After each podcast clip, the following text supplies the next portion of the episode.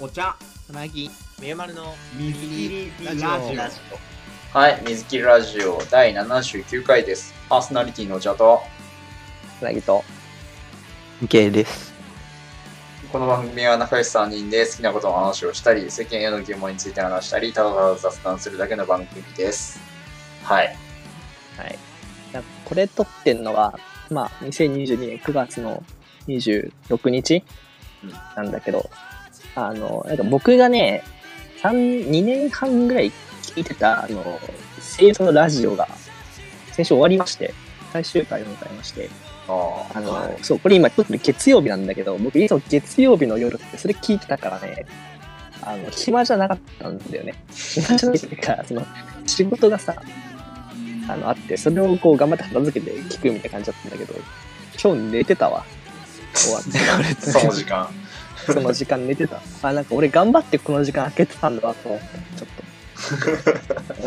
なるほどね。うん、そうそうそう。あ、で、なんか全然関係ない、関係ないってかあれなんだけど、で、それでさ、僕がたまにメールを書いてたのね、そのラジオに。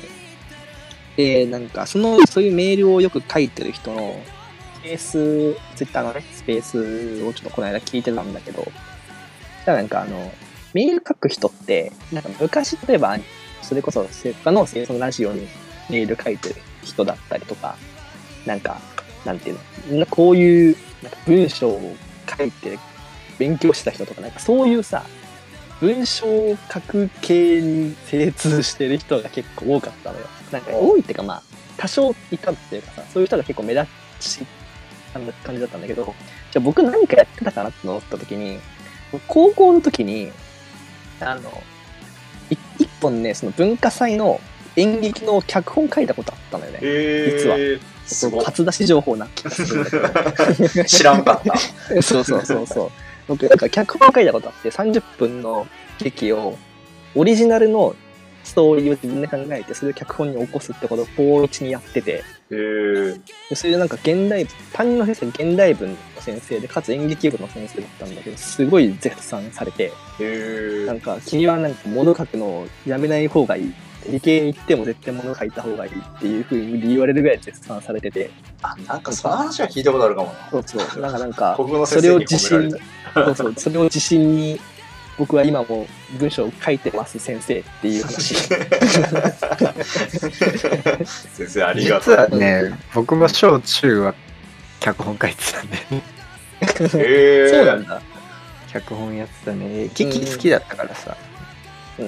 なんかね、そう、僕今でもなんかね、多分どっかにね、脚本のノート残ってるからね、みんなに読み読ませられる。すごいね、結構いい内容だから読んでほしいかもしれない。すご演出の方が好きだったんで、演出やってる時が一番楽しかった。ああ、わかる、確かにね。ううんん。僕なんか、そうそうそうそう。い。なんか俺劇の思い出あるかも。学芸6会何役だった？小6の学芸会でね、あの、うんシンデレラやったんだけどね、シンデレラ役シだった。ンデレラやったの？えシンデレラやったの？シこれ、これだけで30分取れるから、ちょっと、ちょっと、ちょっと。いやいや、いやそそんな、そんな話、長引かせる話じゃない。いや、でもね、なんでね、俺が主役になったかね、いまいち覚えてないの。なんかそのストーリーを覚えてんだよね。その、なんか、みんなが、の特技をやろうみたいな。劇中に全員一人一個何かしら特技をやるみたいな。なんか、なんか長縄得意な人たちは、まあその劇中になんか、なんかに、なんかのそのシナリオに合わせて長縄をこう保護者が見るみたいな劇だったから、その保護者の前で特技をこうちゃんと披露するみたいな、全員一回は何かしらをやるみたいなので、やったんだけど、なんで俺シンデレラになったんだろう。今、今思い返してみて、全然理由思い出せないわ。うん言い方だけどビビるね。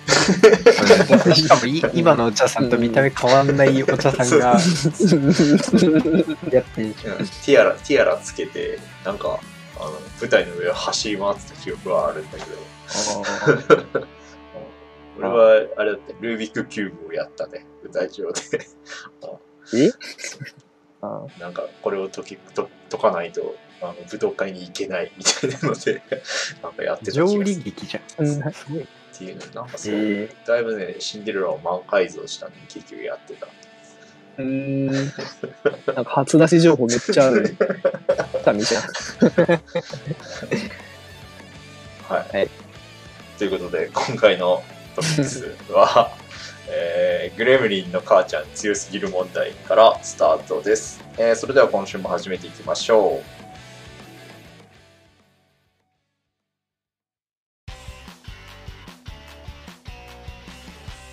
水切りラジオ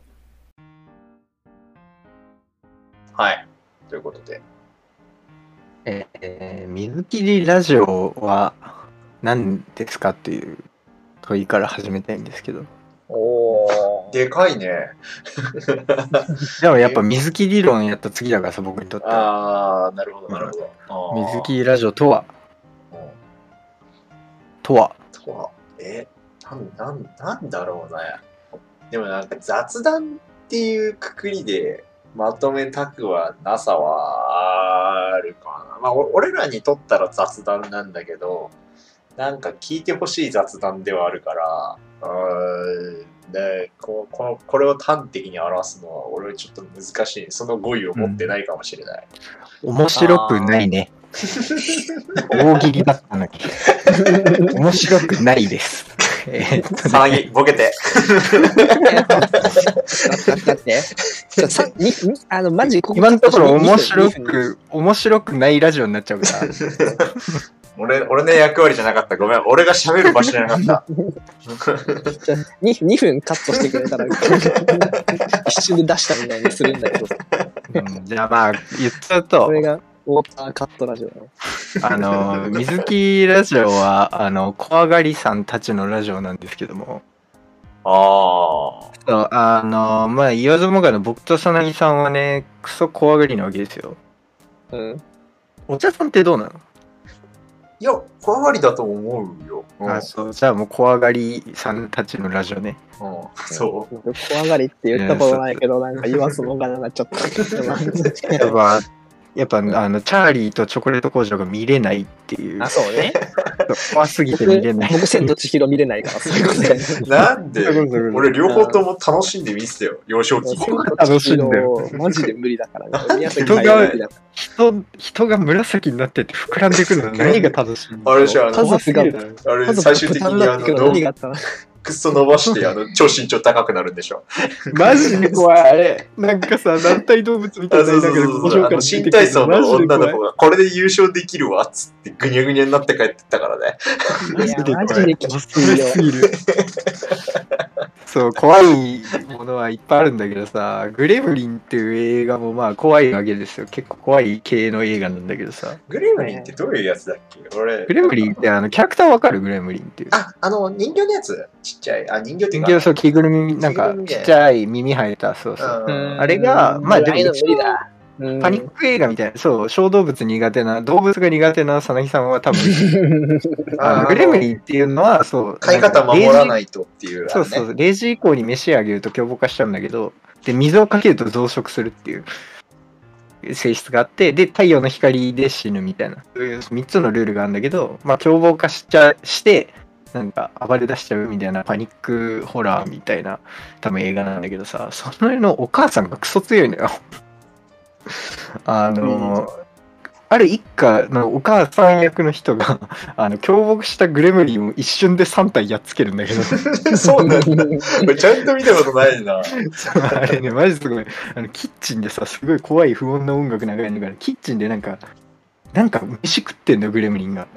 それを、パッて見つけて、母さん、あの、なんかミキサーみたいなとこの中の具材を食ってるグレムリンの背後から忍び寄っていきなりミキサーのスイッチ入れて ぐちゃぐちゃにしてですね。でなんかえ横からバーンって出てきたやつをいきなり電子レンジに投げ入れてスイッチ入れて爆発させるとか。そんなグロかったんだ。母ちゃんむちゃくちゃ屈強なのよ。っていう話はまあ関係ないんだけどさ。最近映画をねめちゃくちゃ週にもう45本見てまして。え、いいね。そう UNEXT、Netflix とかで見てるんだけど。で最近あれ、ゴダールが死んだんですよ。フランスの映画家の安楽死で。で、ゴダール映画はいつか見ようと思ってて、で、母親もゴダール大好きで、ゴダールとたりしてたんだけど、まあ、それの話もね、いつかしたいんだけど、で、それに加えて、やっぱ劇場にもね、いやっぱ行きたいなと思って。うんうんで、最近、ノープっていう映画を見に行ったんですよ。NOPE ね。あの、ジョーダン・ピールっていう監督の、まあ、3作目新作なんだけど、もう、どの、僕が聞いてるね、えーポッドキャストなり、ラジオなりでもう、みんな NOPE のこと喋ってるから、これはもう見に行くかと言って NOPE を見たんですが、まあ、面白かったんですよ。で、なんか、確かにね、怖いんですよ。その映画がね。怖い映画なんだけど、まあ、でも結果的に僕は見れたし、見てよかったなって思ったから、あの、まあ、結果オーライみたいな感じなんだけどさ、うんこの、一個ね、まず喋りたいのが、あの、怖がりにとって見れない映画があるわけじゃないですか、やっぱり。そうだね。見れない作品が。うんまあ、アニメでもいいけど。それは、損してるのか論っていうのを僕たちなりに喋ってみたくて。怖がりが喋る、いや、コンテンツを、その、その、正確に、正確というか、うんそれによ僕らにとって見れない作品っていうのがいっぱいあるけども、それってやっぱ、やっぱさ、それでも怖い作品でも面白い作品はいっぱいあるわけじゃん、多分このうんこの映画おすすめだよっていう。それを見れないとか、まあ、躊躇してるっていう、それってもったいないんじゃないかっていう気がやっぱいつもしちゃうんだよね、僕。あで、それこそノープも怖かったけど、見たら絶対見た方が良かったなっていうふうに僕は今思ってるし、っていう作品ってまだまだあるなって考えたら、どうなんだろうなって思ってさ。ーホラー映画とかは絶対見れないから、うんうんうん。でもなんでもかただ怖怖がりたいというかさ、なんだろう、怖いだけの映画っていうのもまああるとは思うんだよ。そのスプラッター映画とかさそういう怖い、グロいとかさ、そういうのあると思うんだけど、なんか、それこそノープとかって結構メッセージすごくて、かなり切れてて、うん、すげえ、これは、いや、すごいなっていう、その、それこそ時代的にもめちゃくちゃ合ってるし、その、まあ、アメリカの映画だから、その、映画、この世に初めて、この世で一番最初の映画って、その、馬に人が乗ってる2秒ぐらいの映像なんだけどさ、がこの世で一番最初の映画って言われてるんですよ。うん。で、その、その、この世で一番最初の映画ってめちゃくちゃその重要な映像の、その機種については全然語り継がれてないみたいなところから始まる。その映画が。うんで、その、一番最初の映画の馬に乗ってる機種の子孫が主人公っていう感じのね、映画で、だからこのように名前をが残ってない、えーある、ある意味で、で、そういう人たちとかいろんな、えー見せ物にされてきたものっていうのが概念的に何個か出てきて、で、その見られる側だったやつが見てる側に逆襲をするみたいなうん。概概念的に話すとそうなんだけど視覚的っていうか物語的に話すと全然違うんだけどうん。未確認物体をただ撮影するっていうだけの映画なんだけど。へー。すっげえおもろくて。でもさじゃあその監督ね3作品目なんですよその「NOPE」っていうのでその前に「Get Out」と「Us」っていう映画が2作あるんだけど僕それすまあスリラー映画で。僕怖くて見てないのねまだ。でもさ NOPE 面白かったら見たいじゃん。う んまあね。やっぱ躊躇するわけですよ。もったいねえなっていうふうにやっぱ思っちゃうね。どうなんだろうねこれって。あああ、どう、うーん、いや、なんか、その、そういうの味わったかどうかみたいな話じゃない？なんか、トラウマをさ、克服する瞬間とかさ、なんか意外にいけたかもしんないって、その、挑戦してみなきゃわかんないことって結構あるかもしんないけど、まあでも、え？うーん、映画とかだったらどうなんだろうね。まあ映画に限らずよ。恐怖っていうもう概念として考えていいと思うなんか恐怖は、例えば僕うん。動物無理なんだけど、うん。動物とかさ、例えば、外で言ったらさ、猫、野良猫行ったりさ、鳥飛んでたりとかするじゃん？それもうマジで毎日怖いと思ってんだよ。今も。うんだから、毎日怖いのは確認済みなのね。で、その、例えば、なんだろうな、僕、千と千尋さっき見れないって言ったんだけど、千と千尋とからそのジブリで見てないのよ。ずっともう、何十年、十何年以上ね。で別に僕はそれを、ないくらジブリがおもろいって言われたからといって、別に僕は見てないし、なんかそれを、なんか別に見ようとは思っ思ってことないのよ。それ以降ね、本当にうん。だから、なんかそれでもし、こまあじゃあ今別の見てみてよっつって見てみて面白いと思ったら、まあ、なんか、なんだその、その、その怖い対象物においては、まあ克服したかもしれないけど、他の怖いものに関してのその、なんだろう、えっ、と、意見に関して変わらずだよね。まあ当たり前だけど。うん僕はその、千と千尋が克服できても動物は怖いままだし、なんか、一個、一個そいつの価値観が一個変わるだけみたいな。だからなんか、怖いものに対するっていう概念的なものでは、あんまりくくら、くってないかもしれない。いやそれこそもう僕そういうのばっかでさそれこそ去年めちゃくちゃ去年だよなマリグナント話題になってたけどいや怖いなって見てなくてそういうのある結構多く多いんだよね僕は多分もともとああ。映画とか興味あるけど、うん。怖いなみたいなうんなんか、ジャンルって僕あんま怖いの正直なくて、あの、うんホラー映画は僕結構普通に見れるし、なんか、ブラッタ系も別に、そんなに、そんなになのよ。なんか、ただ、ただなんだろうな、その、もうちょっとこう、自分のさ、自分の恐怖であるんだよね。なんか、なんつうんだろうな。な、なんて言うんだろう。恐怖のジャンルってことでしょそのそうそう。え細かなジャンルっていうか、この映画のここのシーンみたいなさ、あ書けないよ、本当に。なんかそこを、それはなんかさ、もう見てみなきゃ正直わかんないみたいなさ、まあね他人からの評価じゃわかんないから、あなんかそれこそさそのホラーとかって何が起こるか分かんないから怖いっていうのがやっぱ一個あるじゃんあうん、一個ね。で、だから僕、それこそさっき言ったノープを、僕2周目見たらね、めっちゃすんなり見れると思うね。うん何が起こってるか分かってるし、で、そんとね、ノープもね、数回、その、バッっていう、その、驚かしタイプの。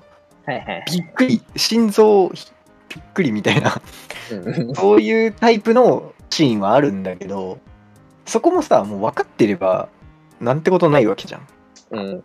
うん、一瞬バンってこういきなり画面が変わって音が鳴るだけだからさうん。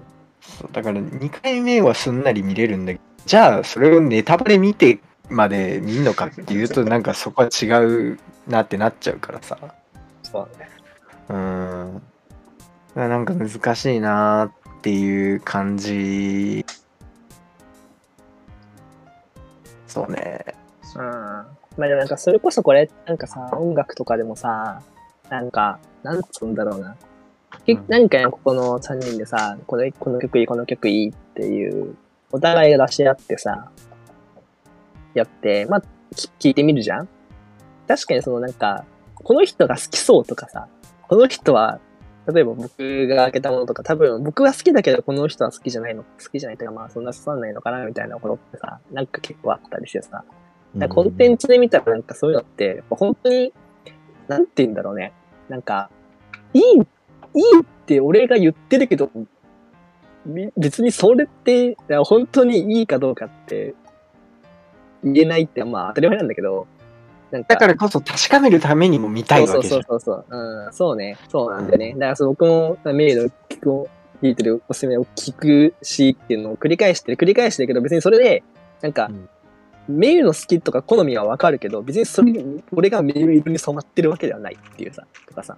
まあね当たり前だけどそうだよね、そうそうそう、当たり前なんだけど、そうなんだけど。なんかそういう感じで、なんか、その、人が怖いって言ったからって言って怖いわけじゃねえっていう気持ちもあるし、だからそういう意味で。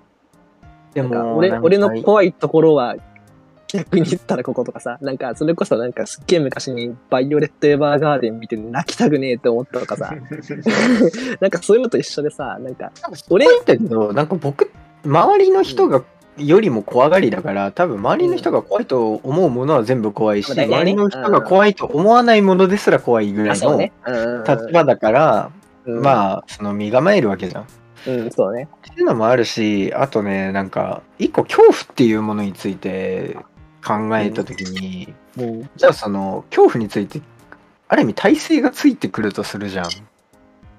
で、はいじゃあ世の中がどんどん怖いものをさらに提供してくるようになるっていうかじゃあ映画っていうものがどんどんどんどんそのまあどんどん未来近未来のことを考えてこうじゃあどんどんリアルになっていくとかそれこそうん 4DX みたいにもう体験として怖いっていうものにどんどんどんどん変わっていく未来みたいなのを想像した時にじゃあそれやりすぎるともう戦争体験みたいなものになっちゃうんじゃないか うん。だから映画ただの映画を見ただけなのに PTSD を発症しましたみたいなさ そういう領域まで、うん。うん地続きだなっていうふうに思うわけよ。あインフレが、ね、そうそうそうそう。激しくなれば。あってことはある程度の自衛っていうことは絶対必要なわけじゃん。うん結局それがトラウマになっちゃうっていうのがさあるわけだからさだからまあだろうね。むずいよねあー、むずいね。そう、今、怖いって何かみたいな問いで、すごい思い出したのは、これもまたジャンプハラスメントになるんだけど、あの、配給のあ、西野屋俺も思ったが。そううんそう、あの、宮、宮兄弟のあのサーブを受けるときに怖いって久々に思ったみたいな、懐かしいって感じたみたいなこと言ってて、そうなんかその、ね、西尾屋のじいちゃんがめちゃくちゃ怖いについて語ってるシーンがあったんだけど、そう。うん。なんか怖がること、そのじいちゃんが悪いこと言ってたのが、怖がることの悪いのは、悪いことはもったいないからみたいなこと言ってて、そう。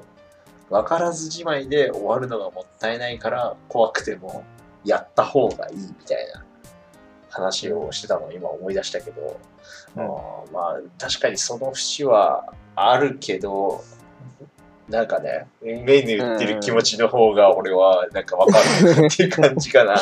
ぶっちゃけでもトラウマになったらもうさ、生きづらさ、ま、生きづらさが一個増えるだけなんだよね。そう、だからそのさ、怖いってやっぱ防衛本能だと思うからさ、あの、うん。なんだ、確かにその、だからこそ大人になればなるほど怖いのに体制ができてくるっていうね。うん、経験であ意外と大したことないなみたいなので乗り越えられるみたいなものもあるとは思うんだけど、うん、ただまあなんか本能として回避したいと思ってるものをわざわざその体験しに行きたいなみたいな。俺絶叫系が嫌いな嫌いなんだけどいまだにその乗れる感覚がわからなくて。なんで、うん。なんであれをわざわざ乗るのみたいな。そう。っていうので、まだそこ超えられずにいるから、あその辺は、なんかなんだろう、そこを楽しみに捉えられる人が消化するコンテンツでいいんじゃないかな、みたいなので、結局触れずじまいでいるみたいな。あそうね。だなでもまあそう映画に関してはやっぱノープは本当に見てよかったなって今では思ってるし、そうね、だからそういう、その、自分が食わず嫌いしてたものが食ったらうまいじゃんっていう感動もあるのはね、そのね。それこそ言葉のグラデーションなんだよ。僕が見怖いっていう言葉で表現されてても僕が見れる怖いなのか見れない怖いなのかっていうわかんねえよマジでさそれ俺しかジャッジできないくせに見たらおしまいっていう負の連鎖。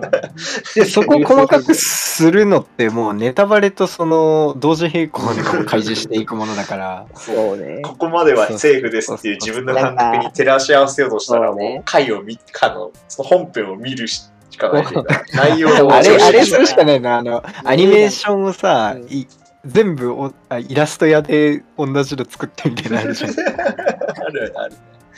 そうあああいうのしてもらうしかないもん。なんなんか、ね、ご飯とかの裏側にさ、あの食成分表でアレルギー成分表みたいなので一緒になんか怖い怖い成分表みたいなのジャンルをね。この怖いはこれですみたいなね。お控えくださいみたいなのある。あるよね、なんかそういうの。ちょっと、でもさそれでさそういうの。それでさじゃあ何？首切断っていうの書いてあったらもうネタバレなわけじゃん。まあまあまあ、だからだだからこそそういう年齢制限みたいなので一応その、そうねちょ結構グロいですよ怖いですよみたいなのを、その基準を多分入れてはいるんだろうけど、うんあーまあまあ、なかなかそこのまだそのグラデーションがないというか、その表現、その事前情報だ情報だけで表現しきるっていうところまではうまくいってないというか、蓋を開けてみなきゃわかんない難しいよね、そこね。うん。いそうなんだよね。や、まあ、で俺もなんか本当に、なんで俺こんなに怖いもの多いんだろうって思う時あるよ。本当に。マジである。俺もう、なんか生きづらいもん、普通に。いやー、マジで。怖いこれ怖くないですか？いや、別にとか 言うさ。そ今んなに人生なのよ、本当に。そんなに僕って性に執着してんのかなっていうふうに思うんだよね。あの、絵本の働き死にたくないんかなみたいな、そう。そうね。そうそうそうでもそれこそジャンプハラスメント回収する。あの、ジョジョの一部で、セペリ男爵が、あの、勇気とは何かっていうことについて語ってるんですよ言っ。た気がする。はいなんもわからないです。勇気、えっ、と、人間に果敢に勝負を挑んでくる飲み、飲みを例に挙げて、あれは勇気と呼べるだろうかって言って。で、あれは勇気とは呼べないと。勇気とは何か、恐怖を我が物とすることじゃっていうね。えそう、だから、恐怖を持っていないゾンビは、えー何も別にそんなの言うないよ。飲み同然よっつって、あの、ワインを吐くんだけど、確か。あ、ワイン吐くんじゃないわ。波紋流すんだ、普通に。なるほど、ね。シーンがあるんだけど、そうそうそうそう。やっぱ勇気と恐怖ってこう、並んでるっていう論論客なわけじゃん。うん。だからね、そう、立ち向かいたいっていう姿勢だけはあるんだけどさ。むずいよね。ー、いやー、むずいよね。俺だからその、ねなんだろう、対人関係がもう、これは恐怖の対象でしかないから、なんか常にその、何仕事しててケアのことしか考えてないんだけど、そそれが、なんか上司の評価から、評価を、なんかフィードバックみたいなのをもらったんだけど、物おじしない性格って書かれてて、いや、全然マジで、でも全てのことにビビってるんだけど、なんかビビってるからこそ失敗しないために、あの、めちゃくちゃ事細かに聞きまくるとか、これなんでこうあーまあそうだよねなって。たとか、うん。そういうケアをこうビビってるからこそ対人関係とか仕事関係とかでこう恐れがあるからこそちょっとそれをケアしてたらめちゃくちゃなんかあのこいつ何でも聞いてくるやん大胆じゃんみたいな。なんかそういうふうに捉えられてたっていうのでめちゃくちゃなんか評価とギャップがあったなっていうのはあー確かに俺もそう言われたことある。仕事で。ただビビってるだけなんだけどなみたいな。そう。責任負いたくねえからめっちゃ聞いてるのになんかよく聞いてくれる、ちゃんと質問してくれるっていうふうに俺も本当まさしく言われたことある。そう でもなんか逆に言ったら、その、でお前そんな確認もせずガンガン行く？みたいな人って結構仕事しているんだよね。なんか、えそれ聞かないでやっちゃう？確認しないでやっちゃう？みたいなことあるって結構あって、である意味そういう人って本当に怖いもの知らずというか、そう。なんか失敗したらなんとかなるっしょみたいな、そうそう本当に怖いと思ってないんだなっていうのあるよね。決してだからそのその感覚が悪いっていうことじゃなくてそう、うん。あのねこの間うちのそのなんかたまに会社でその社長と対談みたいなのがそのオンラインライブで流流れてくんだよね。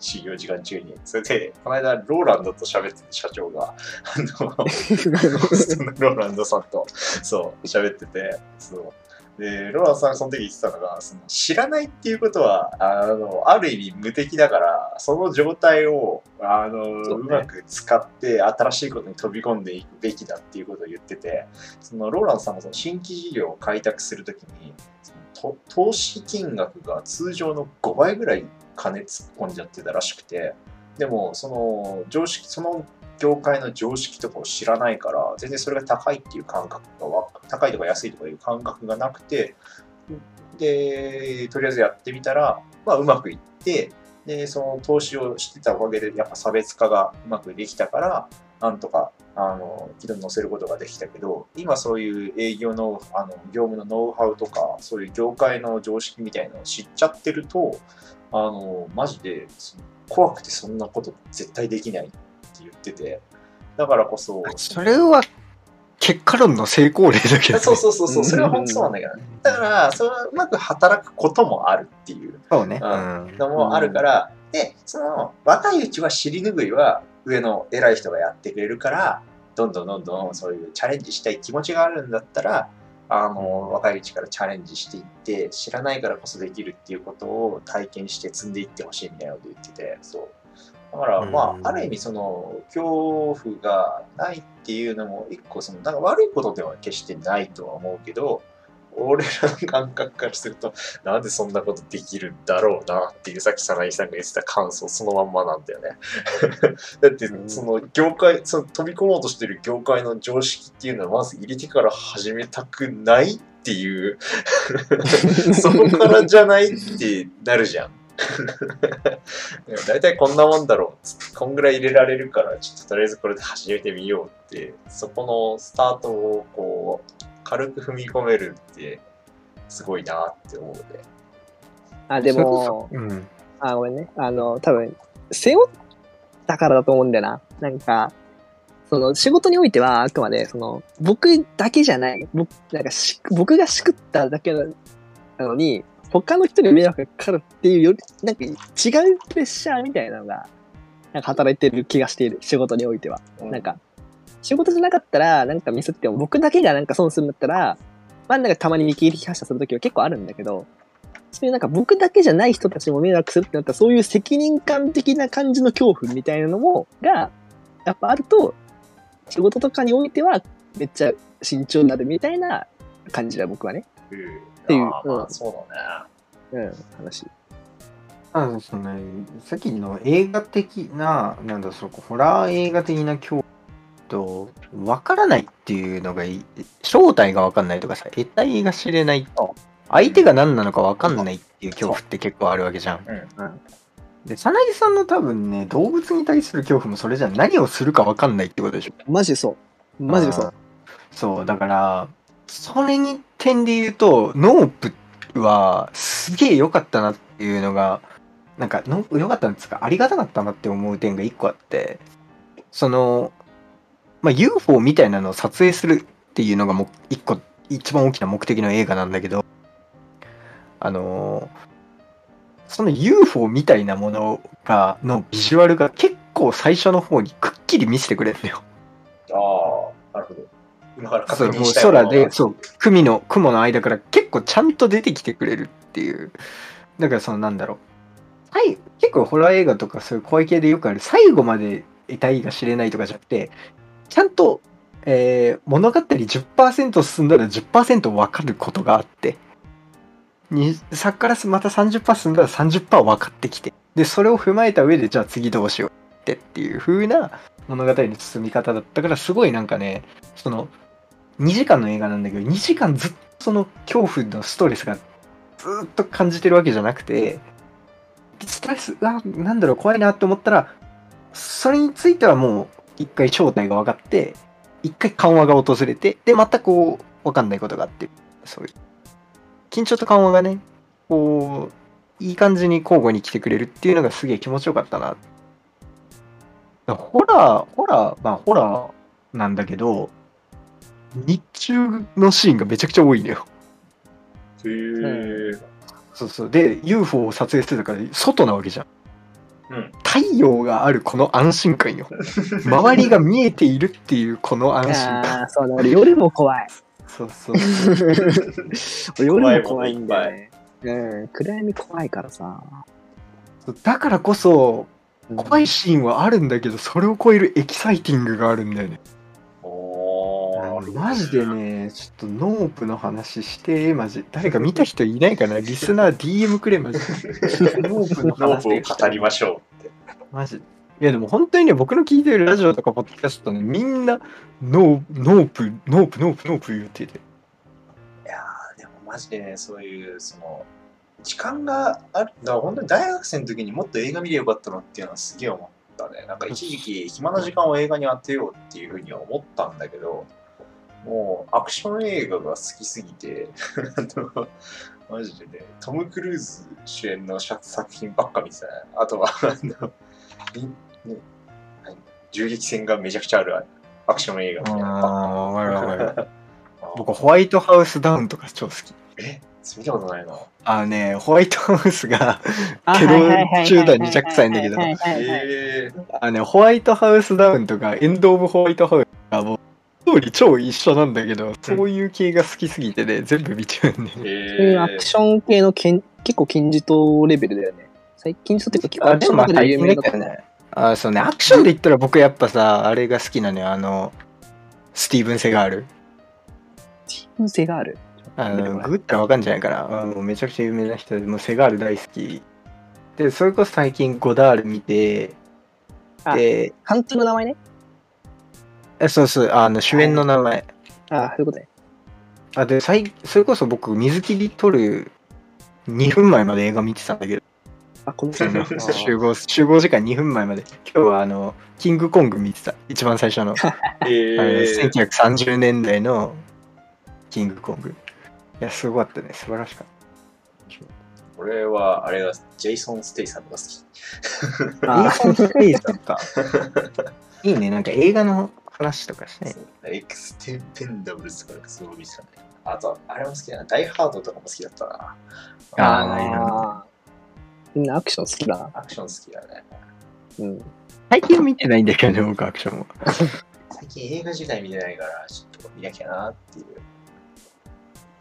そうね、でもなんか、僕めっちゃなんだろう、あんまこういう考え方をしないんだけどさ、その何、ネットフリーとユーネクストの元取ってるわ、最近。いいじゃん、でも。めっちゃいいじゃん。めっちゃ元取ってる。なんか僕全部さ、その最初から体系をなしてるものは、す一から見たいのよ。そう。だか、ら、結局、じゃあ、特近代のウルトラマンが、っていうものがあります。じゃあ、それの元何ですかってなったらゴジラです。じゃあ、その元は何ですかってなったら、えっ、と、ハリー・ハウゼンの、えーアメリカの映画です。で、その元何ですかってなったらキングコングなのよ。だから、特撮はじゃあ、キングコングからだってなったら、キングコング、まあじゃあ、まず見ようかなで今日見て。ああ、うんなるほどね。そう、最近、そのハリー・ハウゼンの特撮映画とか、モノクロのね、やつ見たりしてるんだけど、そうやって、ぜもう、最初の方から見たいのよね。ってなると映画だとそう、全部モノクロにさ、集約されるわけじゃん。最終的に。もっと言えば映画のその最初の方って全部演劇から来てたりさ、するから。ってなったらもうね、結局もうなんか後追いしかできないっていうかね。ね。新しいのも見たいんだけどね。そうねその辺もコンテンツの方につながってくるよね。もうなんか選ばないと見てらんないっていう。そうそう、だから何を見るかを決めるのは簡単だからさ、何を見ないかを決める方が難しいんだよ。ああ、確かにね。時間が有限だから。うん。意欲があるっていうのは、なんかまだ救いな気がしなくもない。うん。なんか、もう、たまにさ、マジで疲れてる時とかさ、なんも、もう、インプット無理です、みたいな、お腹いっぱいです、みたいな時あるじゃん。うん。それが、こう落ち着いたら、やっぱもう一回、インプットって必要だよな、なれるのって、まあなんか、割と、なんか、選ばれし者なんじゃねって思っている。なんか僕、それで言ったら僕、そのなんだろう、モラトリアム期間がめちゃくちゃ短いと思う。ああ、そうね。でほぼないぐらいかな。いいね、それは。それはいいことだと思う、とても。ということで、今回はお時間なので、この辺で、えーありがとうございました。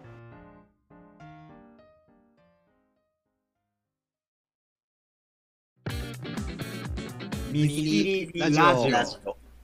君が信じてくれるならどんな夢でも未来から消えることのない小さな希望を歌うんだはい、水切りラジオ第79回でした、えーこの番組ではリスナーさんからのお便りをお待ちしております。番組へのご意見、ご感想、僕たち3人に話してほしい話題やお悩み相談など大募集しております。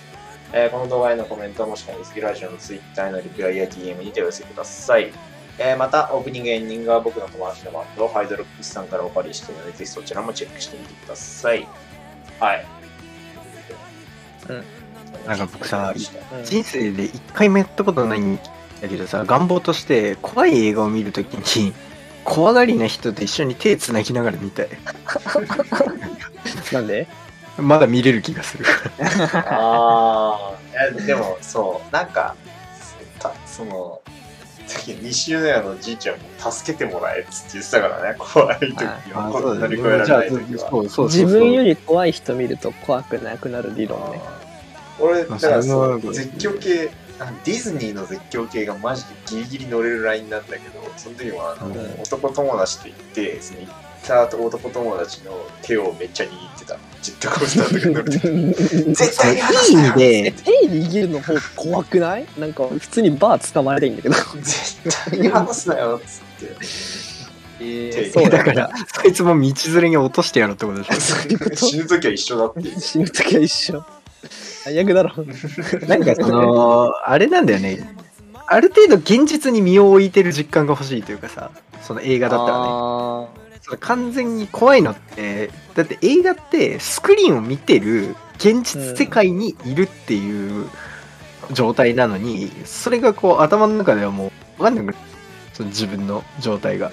ーうん。なんか、あもうのめり込んじゃうわけじゃん。脳の構造としてその妄想と現実って意外と区別がないみたいなのがあるらしいんだよな。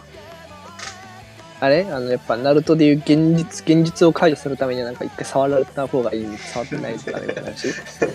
それもそうでしょ、あと、あのさ、ね昔のさ、映画を見たことがない、あの、時代のもう100年前ぐらいのさ、映画を見たことがない人たちがさ、初めて、記者が走ってくる映像を映画館で見たときに、怖がってみんな席を立ったみたいなさ走り。出して逃げたってやつね。そうそうそうそう。そういうことなわけよね、多分。その延長線上っていうか。うん。多分そうなんだよね。だから、怖がりと一緒に見に行きたいな、映画館とか。現実のラインをこう確定させてくれるものとしてそうそうそうビビってくれる人がいるっていうのは大事かもしれない。そう。一緒に、一緒に乗り越えてほしいっていう。えー、どうしよう、じゃあ僕もなんか道端にトイとか、なんか止まってたらさ、俺その道通れないんだけどさ、うん。一緒にビビ、一緒に通れ、そういう怖い人じゃ多分通らないんだよ、多分二人とも。はい。募集してます。3人でまたいろいろ乗り越えていきましょう。はい。ということで、お相手はお茶と、何か。運慶でした。それではまた。